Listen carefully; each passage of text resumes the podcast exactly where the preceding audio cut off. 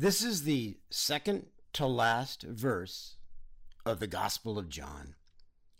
This is the disciple who is bearing witness about these things and who has written these things, and we know that his testimony is true. This line is one of the strongest pieces of evidence that the Apostle John wrote the Gospel of John. Here is why this is a significant issue. Luke, the person whom we believe wrote the Gospel of Luke and the book of Acts, was not an apostle of Jesus. He was a Gentile or perhaps Hellenized Jewish evangelical partner and mentee of Paul. Luke did not know Jesus. Mark, the person who is attributed as having written the Gospel of Mark, is someone we can't even properly identify. He might have been a cousin of Barnabas, and in this case, Mark was a surname and his full name was John Mark. He too was an evangelical companion of Paul. He did not witness the ministry of Jesus either. Then there is Matthew. Like Mark, it's tradition that associates him with the gospel. Nowhere in the text does the author say he is named Matthew. If it was Matthew, if it was the Matthew, then yes, he was indeed an apostle and a close associate of Jesus and a true witness to his work on earth.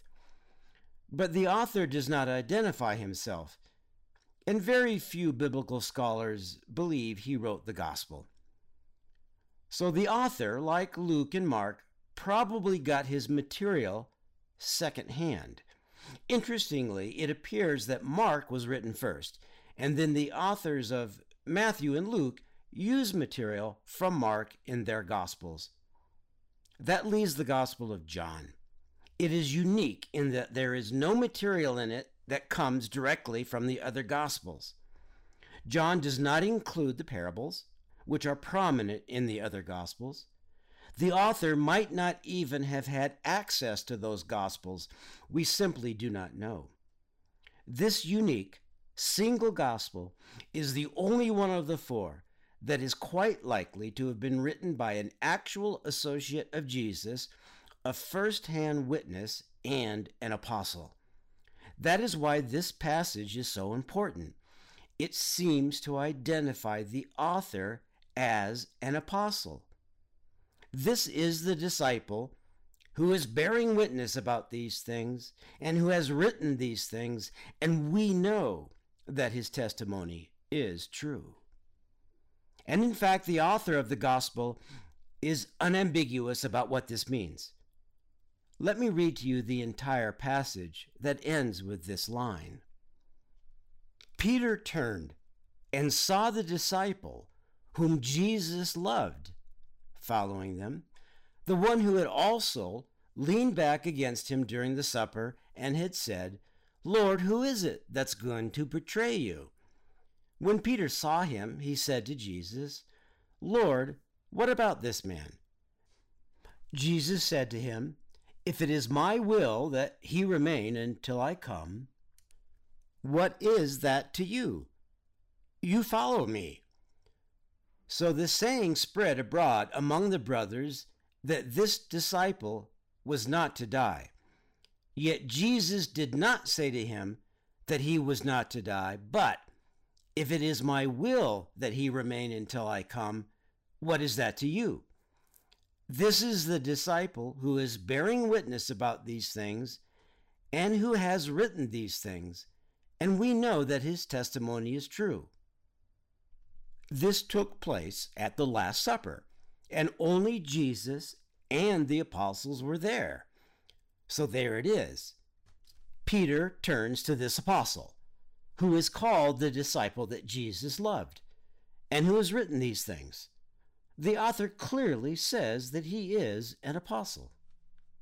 That would make the Gospel of John the one and only first hand report that we can be sure of of the ministry of Jesus Christ. There's more evidence that the Apostle John wrote this gospel. The Apostle John is never mentioned by name in this gospel, although the other apostles and many lesser known people are referred to by their names.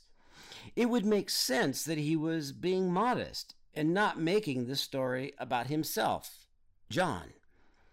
It is the Gospel of John that gives us a timeline of Jesus' ministry, letting us know that it apparently took about three to three and a half years.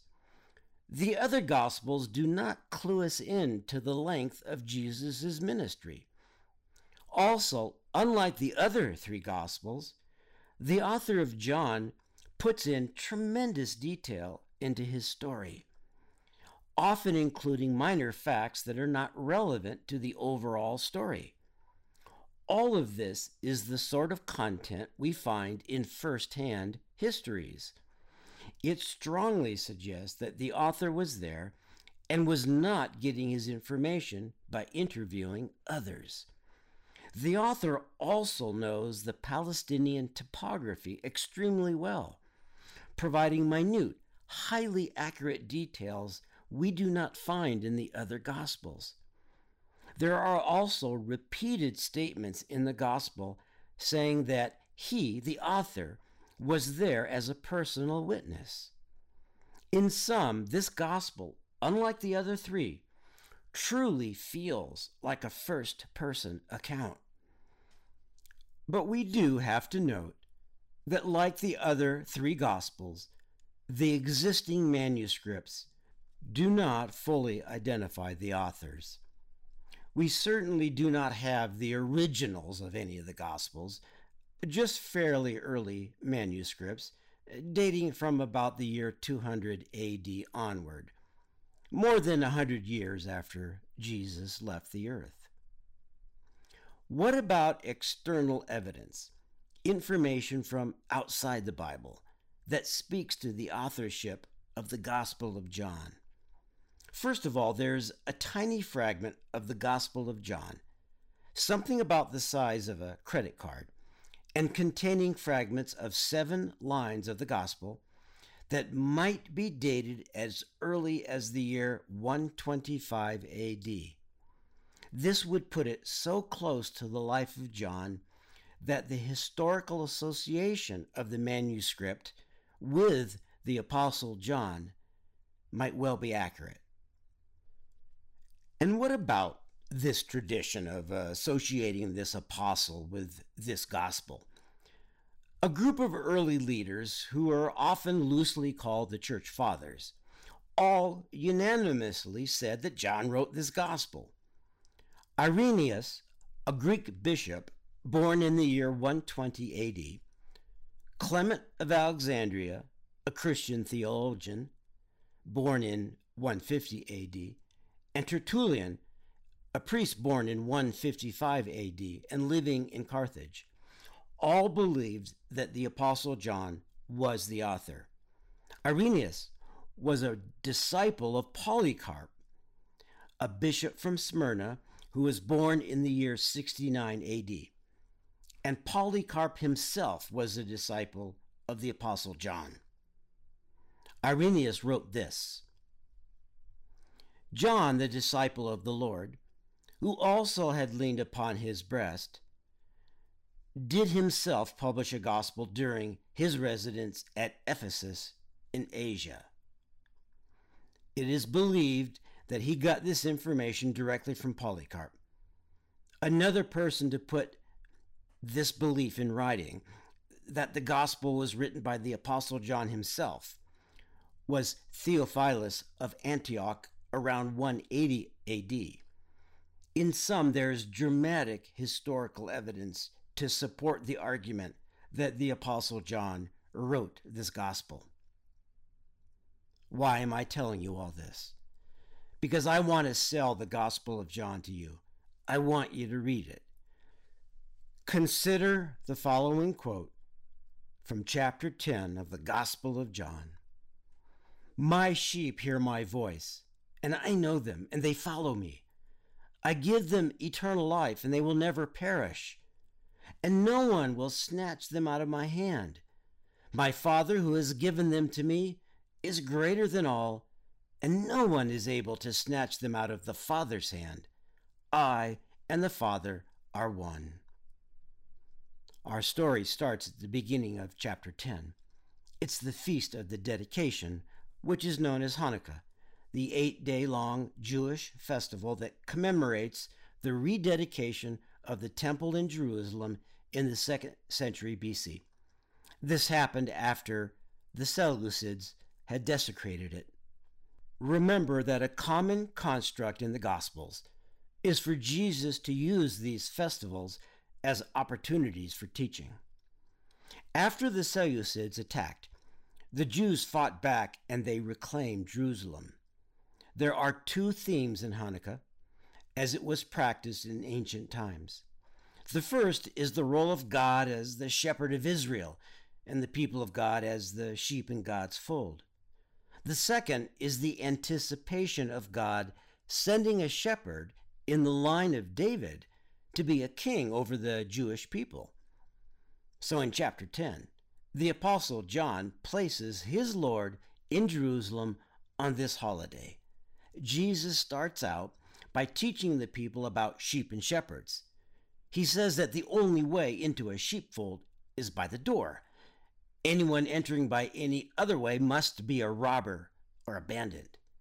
We, the sheep, enter into the sheepfold by going through the proper door, and that door is Jesus.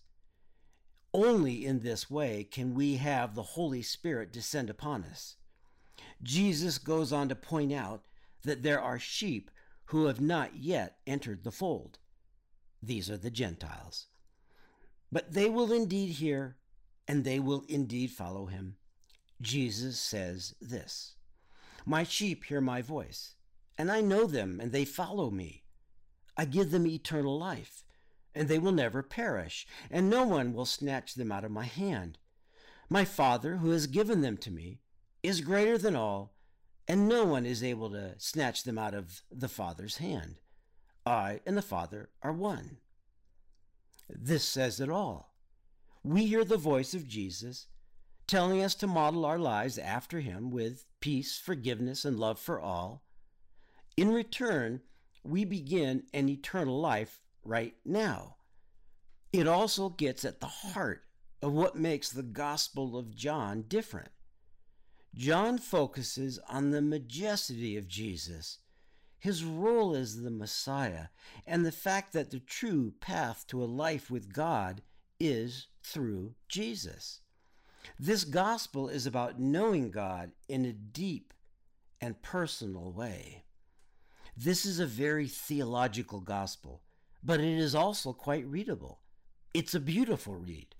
This is the gospel where Jesus says, I am the way and the truth and the life. No one comes to the Father except through me. The Gospel of John has a specific focus that we don't see in the other three Gospels. John focuses on the benefits of eternal life now in the present. He tells us that salvation is already within us. We can live out that eternal life right now in our present earthly lives. This is because salvation is equivalent to knowing God which is a relationship we develop through the Son, Jesus. At the formation of that relationship, we pass from death to life. Here are words of Jesus from chapter 5. Truly, truly, I say to you, whoever hears my word and believes him who sent me has eternal life. He does not come into judgment, but is passed from death to life. Truly, truly, I say to you, an hour is coming and is now here when the dead will hear the voice of the Son of God, and those who hear will live. For as the Father has life in himself, so he has granted the Son also to have life in himself. John really wants us to know that a life with God is a joyous thing and it's ours now. This is from chapter 10. I am the gate. Whoever enters through me will be saved. They will come in and go out and find pasture. I have come that they may have life and have it to the full. Jesus is all we need. It's that simple. We just open the gate by accepting Jesus, and we also accept his ways into our lives. Then we find green pasture. I mean, I don't eat grass, but I think we all get the idea. We find ourselves in a beautiful place in life, and we're all living a temporal life and an eternal life, and we're living it to the full. In chapter 11 of the Gospel of John, we find Jesus coming to Bethany, the home of Martha and her sister Mary. Martha and Mary's brother Lazarus was sick. But by the time Jesus gets there, Lazarus is dead and has been in the tomb for four days. Martha goes out to greet Jesus. Martha tells Jesus that if he had gotten there sooner, her brother would still be alive. Jesus tells her her brother will rise again. She says that she knows that he'll rise again at the time of the final resurrection. Jesus responds in almost an ambiguous way. Rather than saying he's about to bring Lazarus back to life, he says this I am the resurrection and the life. The one who believes in me will live, even though they die. And whoever lives by believing in me will never die. Do you believe this? John doesn't see our lives as ending when we die on earth, and then a new life begins. Yes, Jesus is going to raise Lazarus, but the real point is that he's going to give Lazarus a continuous life, starting now and never ending. In chapter 17, Jesus prays for his apostles. He's near the end of his ministry and his life on earth. He knows that he's about to be arrested. Before he begins, he centers himself by praying to God. He looks up toward heaven and he says this Father, the hour has come. Glorify your Son, that your Son may glorify you. For you granted him authority over all people that he might give eternal life to all those you have given him. Now, this is eternal life that they know you, the only true God, and Jesus Christ, whom you have sent. I have brought you glory on earth by finishing the work you gave me to do. And now, Father, glorify me in your presence with the glory I had with you before the world began. He's telling us that yes, he is the Messiah. And all of this has been in the works since before time began. Glory has been brought to earth by the life of Jesus, and we inherit that glory. Most importantly, now this is eternal life, that they know you, the only true God, and Jesus Christ, whom you have sent. Finally, remember that it is the Gospel of John that gives us that incredible metaphor of being saved, of finding God through Jesus Christ. He's talking to Nicodemus, the man who's a Pharisee and should be an enemy of Jesus. But Nicodemus has sensed that Jesus is indeed the path to God. Jesus gives him this advice, telling him what he needs to do to get onto that path. Jesus says, I tell you the truth, unless you are born again, you cannot see the kingdom of God. If you want to be sure that you're born again, or if you simply want to renew your faith, read the Gospel of John. The honest truth is that we cannot know for sure that the Apostle John is the person who wrote this Gospel, but I personally do believe that he is indeed the author of the most authentic, detailed, theological, majestic, and compelling gospel.